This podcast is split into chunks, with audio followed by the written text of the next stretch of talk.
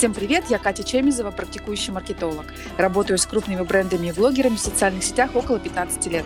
Приглашенный преподаватель в образовательные учреждения и автор курса «Умный маркетинг» о стратегии нейромаркетинга. А я Анастасия Беляева.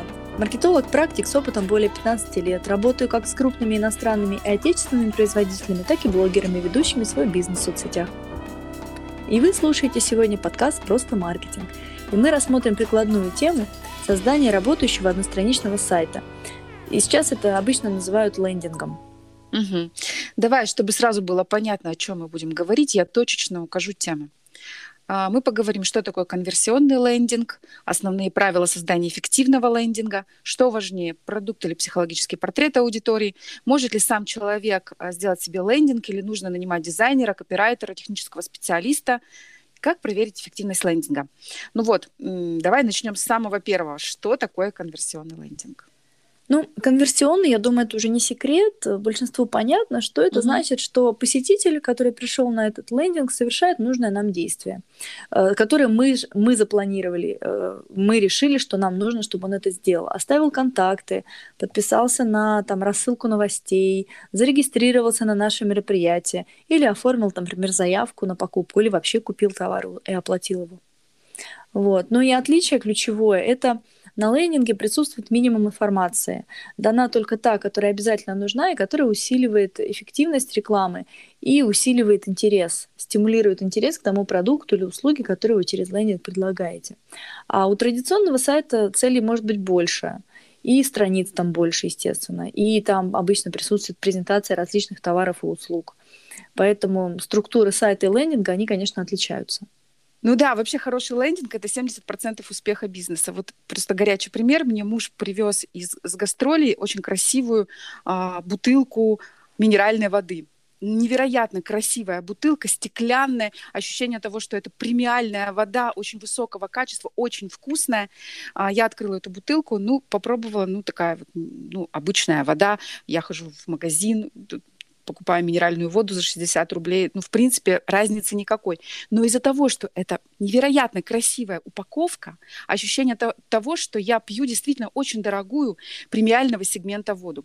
Вот мне кажется, что лендинг и сайт — это что-то подобное. То есть чем лучше вы сделаете лендинг или многостраничник, тем выше ваши шансы э, как бы донести вашу ценность да, и повысить вашу ценность до вашей аудитории. И вот, конечно, поэтому неправильное оформление приводит к потере дохода, к потере аудитории. Да? Так что давай обсудим, что же сделать, чтобы лендинг хорошо работал и был конверсионным. Ну, ну тут да, да, я думаю, от нас да. именно этого и ждут. Да, да. А, ну вот основные правила такие, да, наверное, их тоже многие знают, но мы их все-таки скажем. Первое – это простая, понятная структура, где человек сразу понимает в лендинге, что ему предлагают, какие преимущества у товара или услуги, какой результат, а, какая картинка будущего, что он получит в итоге да, а, куда нужно нажать, чтобы оставить контакт, заплатить, зарегистрироваться, получить подарок – или бонус. Вот э, часто, конечно, этого не достает, потому что э, люди пишут, э, делают лендинг и не учитывают вот этих основных правил.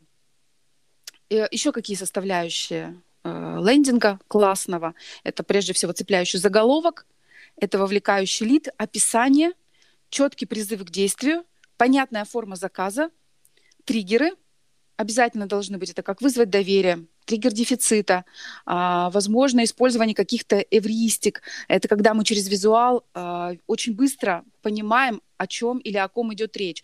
Вот у меня есть очень горячий пример а, с остеопатом, со специалистом-остеопатом. Он сам остеопат, но визуал на лендинге и в Инстаграме у него выполнен так, как будто бы это хирург. Он в голубых перчатках, э, ну, в этих одноразовых, да, специфических. Он в маске. То есть вот по визуалу, если мы не будем вчитываться, мы не поймем, что это остеопат и какими методами он лечит своих пациентов, да. Еще э, какое, какая составляющая суперлендинга – это когнитивная гармония и когнитивная легкость. Что это значит? Если э, мы переходим на лендинг, и нам сложно сразу же за пару секунд понять, о чем вообще э, это предложение, да, э, например, непонятно предложение, не контрастные цвета. Наш мозг любит очень контраст. Человек уйдет, и, соответственно, вы потеряете аудиторию и потеряете деньги. Ну да, наверное, ты ключевые-то вещи все уже сказала.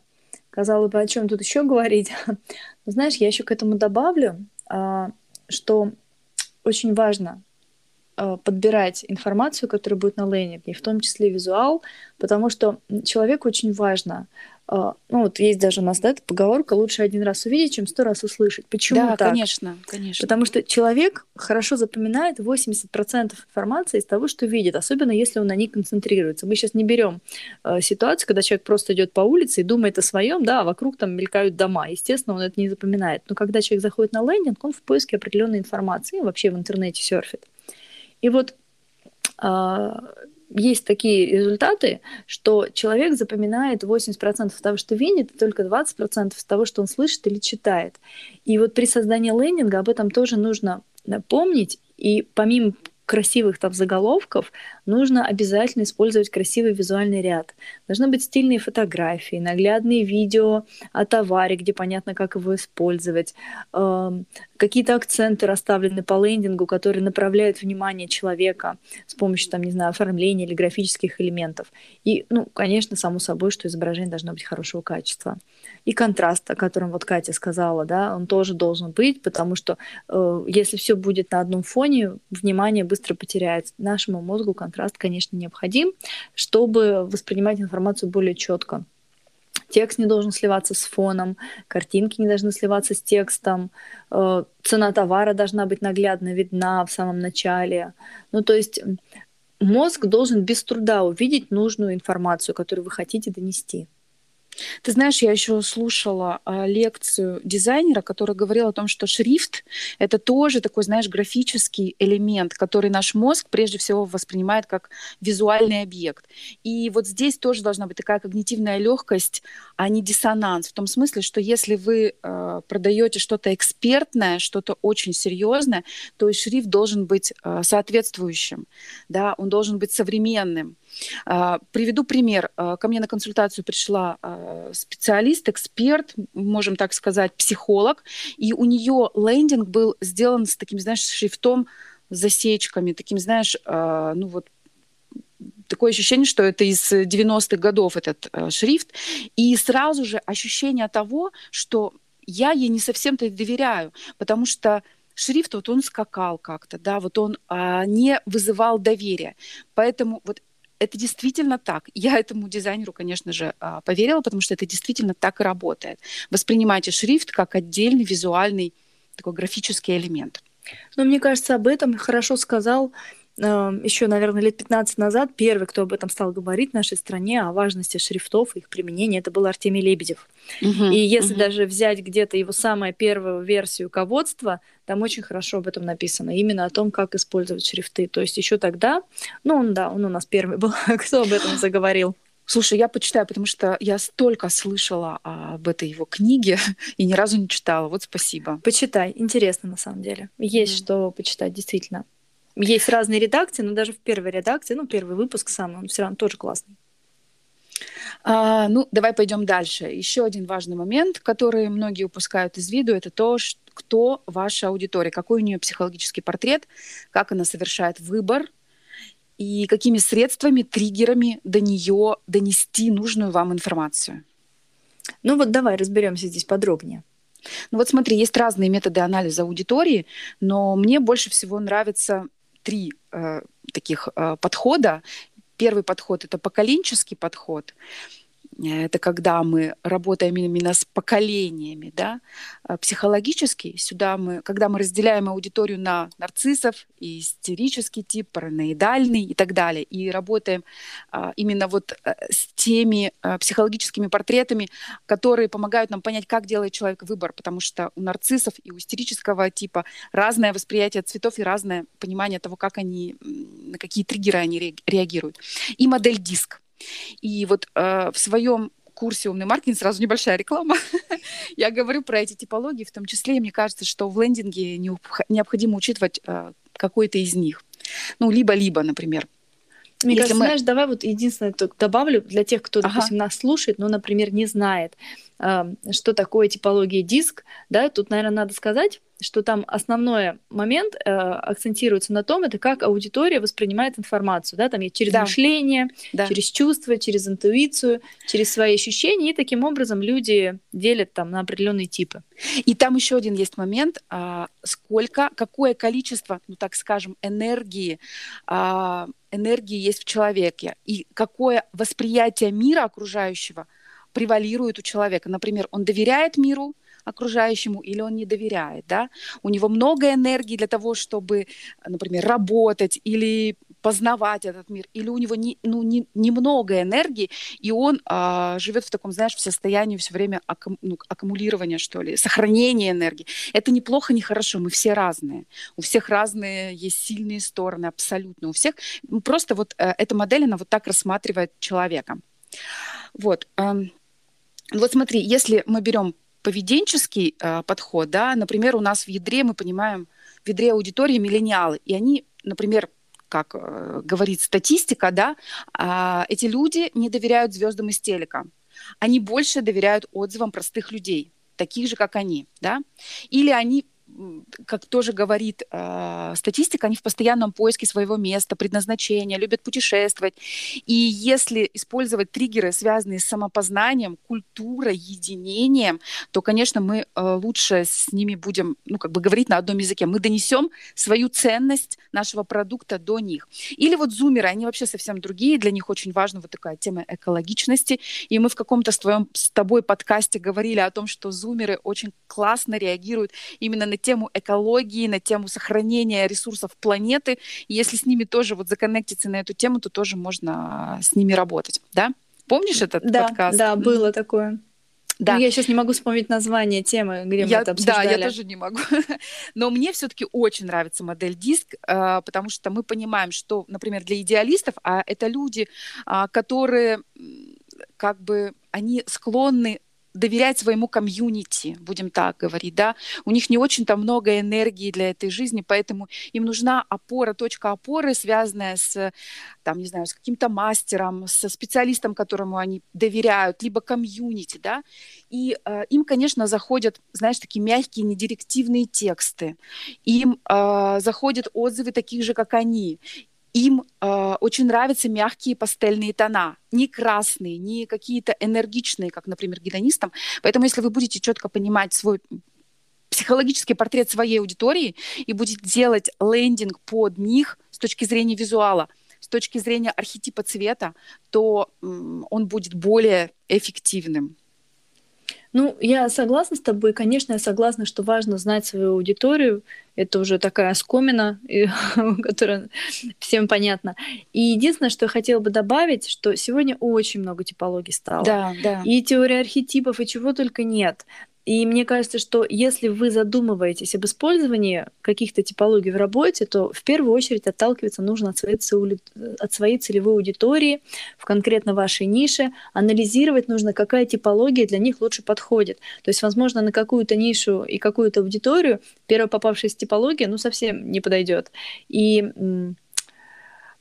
я тут вклинюсь, например, да. в бьюти-сфере есть очень известная типология, которая вообще не делит людей ни на нарциссов, ни на гедонистов, mm-hmm. ни, на, ни на поколение, а очень простая. Есть первички, то есть первичные клиенты, есть постоянные клиенты, есть лояльные клиенты, есть еще какие-то, я забыла. И вот э, исходя из этой типологии, то есть сколько раз и в какой момент они пришли к вам в салон, а, там косметологический или там еще какой-то, да, а, вот мы работаем с ними, мы разговариваем с ними с каждым на определенном языке. Поэтому да, вот Настя, абсолютно ты права. Ну да, я бы хотела сказать, что некоторые типологии, они таковы, что они дают наибольший эффективный результат при прямых продажах, например, когда есть прямой диалог с человеком, и ты можешь определить непосредственно, да, например, менеджер по продажам, он понимает, к какому типу относится, и начинает использовать соответствующие скрипты для общения, чтобы его, например, довести до покупки, потому что, ну, не всегда через экран монитора, когда это, ну, онлайн-покупка, да, ты можешь наверняка знать, кто ее совершает, а когда это прямая сделка, э, разговор в магазине или в салоне, допустим, да, то менеджер, ему проще уловить по определенным моментам, с кем он разговаривает. Ну, то есть я к тому, что с типологией нужно работать, и нужно работать грамотно и аккуратно. Не любая типология, да, да осознанная, осознанно. не везде угу. подойдет. Согласна, абсолютно. Ну, давай двинемся дальше. И вот смотри, следующий вопрос. А, может а, ли сам человек сделать себе одностра... одностраничник, ну, скажем, на тильде? Вот как ты считаешь? Ну, я уверена, что может. Э, у меня был такой опыт, и с заказчиком работала, и сама там, сама там что-то собирала. Я думаю, может. Ты вот сама себе делаешь? А, я, да. Э, я покупала консультацию технического специалиста. Угу. А почему не хочешь отдавать на аутсорсинг? Ну, потому что у меня такой цели нет. Э, я всегда говорю своим, там, не знаю, клиентам, что прежде всего мы ставим цель. Цель у меня сейчас пока не масштабировать свой какой-то маленький бизнес, да, там свой онлайн-бизнес, потому что я продаю такие лампов, ламповый курс и немного консультаций. У меня нет возможности масштабировать из своего ресурса, но у меня такие цели по жизни. Поэтому, а, когда я искала исполнителя, то, например, поняла, что текст я напишу лучше копирайтером, ну, потому что я сама хорошо пишу, объективно. Вот. А техническому специалисту отдавать там 10-20 тысяч рублей за лендинг, ну, то есть это по минимуму, да, то есть я работаю с девочкой, которая берет там 10-20 тысяч рублей. А, ну вот, если честно, пока мне не надо, потому что, еще раз повторю, у меня нет такой цели. Вот. И еще один момент, потому что все мои сайты на маленькую аудиторию, и поэтому я сама в Тильде делаю себе одностраничники, прикручиваю оплату и живу себе спокойно. Но для брендов, с которыми я работаю, например, конечно, я работаю в связке с дизайнерами и техническим специалистом. Это опять же исходя из цели. Если бизнес большой, то тут, знаете, как бы смешно даже думать, что ты сам можешь один сесть такой и сделать себе сайт. При том, что я слышала, что Тильда, например, она SEO не оптимизируется. Да? То есть если мы хотим, чтобы была SEO-оптимизация, мы уже на конструктор тильду пойти не можем. Нам нужны другие платформы. Ну да, там с тильдой есть тоже свои нюансы, согласна. Но для определенных э, задач она вполне подходит. Конечно. И однозначно вот их конструктор, он удобный, что можно и самостоятельно, если действительно ставить небольшие задачи, все можно сделать самостоятельно. Да и потом, кроме тильды, сейчас очень много конструкторов и платных, и бесплатных. Поэтому я уверена, что каждый под своей задачей может найти подходящий ему продукт и инструмент, который решит его вопрос. Ну, вот, вот этот вопрос все-таки прикру... ну, когда ты прикручиваешь оплату, все-таки тут самостоятельно. Вот я пробовала вначале самостоятельно mm-hmm. разобраться, потом поняла, да, блин, я лучше э, заплачу за консультацию техническому специалисту, который мне покажет шаг за шагом, что мне нужно, чтобы прикрутить, да, поэтому. Ну да, я понимаю. Каждый решит свой вопрос по-своему, угу. но любой вариант имеет место быть, само собой. Угу. Ну вот я предлагаю, знаешь, мне кажется, мы уже довольно широко рассмотрели да. эту тему. Давай последнее, на чем мы остановимся, это есть ли критерии, по которым можно понять, хороший лендинг, конверсионный или неконверсионный. Вот э, мне кажется, что вот такие надо дать какие-то рэперные точки. Давай. А, чтобы аудитории было удобно оценивать, допустим, может, может быть, у них уже есть свой лендинг, чтобы они могли как протестировать его, да, по чек-листу. Да, давай. Ну, во-первых, мне кажется, нужно говорить про когнитивную легкость лендинга. То есть его нужно проверить на предмет легкости, все ли понятно, легко ли читается текст, визуально ли легко воспринимается. Можно опросить свой ближний круг, насколько они посмотрели лендинг, и им стало все понятно. Это несложно сделать. Потом обязательно, конечно, на лендинг нужно поставить счетчики. Яндекс Метрику, которая поможет анализировать, откуда человек пришел, сколько времени он проводил на вашем сайте, какой процент отказа. Единственное, с чем я столкнулась, это очень многие ставят эту Яндекс Метрику на автомате, но обычно им вообще не пользуются. То есть счетчики поставили для галочки, результатами мало кто пользуется. Вот я призываю вас э, все-таки смотреть и анализировать те результаты, которые у вас получаются на и сайте. Они, и, и они очень информативные. Вот правда, они очень информативные. Вы будете понимать, откуда у вас человек идет, сколько времени он на сайте и где он отваливается. Это правда очень Ну классно, да, что... как правило, какие-то инсайты появятся. Да, да. Вот. Ну и опять-таки, если вы запускаете таргет на свой лендинг, то необходимо проанализировать количество заявок, стоимость конверсий. Э, и это надо делать э, все время в процессе, пока у вас идет реклама, чтобы вы могли быстро среагировать и понять, что, например, у вас низкая конверсия, плохо реагируют люди, и посмотреть, например, большой процент отказов, то есть они по рекламе переходят, а с лендинга отваливаются. Ну, то есть это нужно для того, чтобы вы могли быстро принять решение и внести какие-то правки, если есть такая необходимость, чтобы ваш лендинг дальше отрабатывал хорошо, если даже на начальном этапе что-то пошло не так. Ну, Настя, мы, кажется, вообще все с тобой разобрали по максимуму. Давай теперь как-то резюмировать, что э, человеку нужно сделать и проверить перед запуском лендинга. Давай, перечисли, пожалуйста. Давай. А, первое. А, сайт корректно отображается во всех браузерах и цифровых устройствах.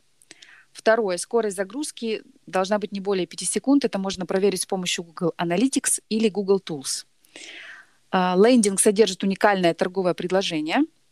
Это вот УТП пресловутое, почему стоит доверять вам или вашему продукту, какие сильные ключевые преимущества есть у вашего продукта или услуги. И они должны быть, конечно же, конкретными и лучше с цифрами. Цифры вообще наш мозг очень любит, поэтому используйте цифры по максимуму. А на главной странице у вас присутствует призыв к действию, прям кнопка, которая выделена контрастным цветом. Ваше предложение содержит четкую выгоду, то есть человек понимает, а, если он воспользуется вашим предложением, у него точно будет все классно, все хорошо. То есть вы поможете ему своим товаром или услугой э, сделать что-то, да, как-то улучшить его жизнь. Сайт не перегружен информацией, вот это тоже очень важная штука. Задачу лендинга посетитель может определить за 3-5 секунд. Это как раз когнитивная легкость, о чем мы сегодня говорили с Настей.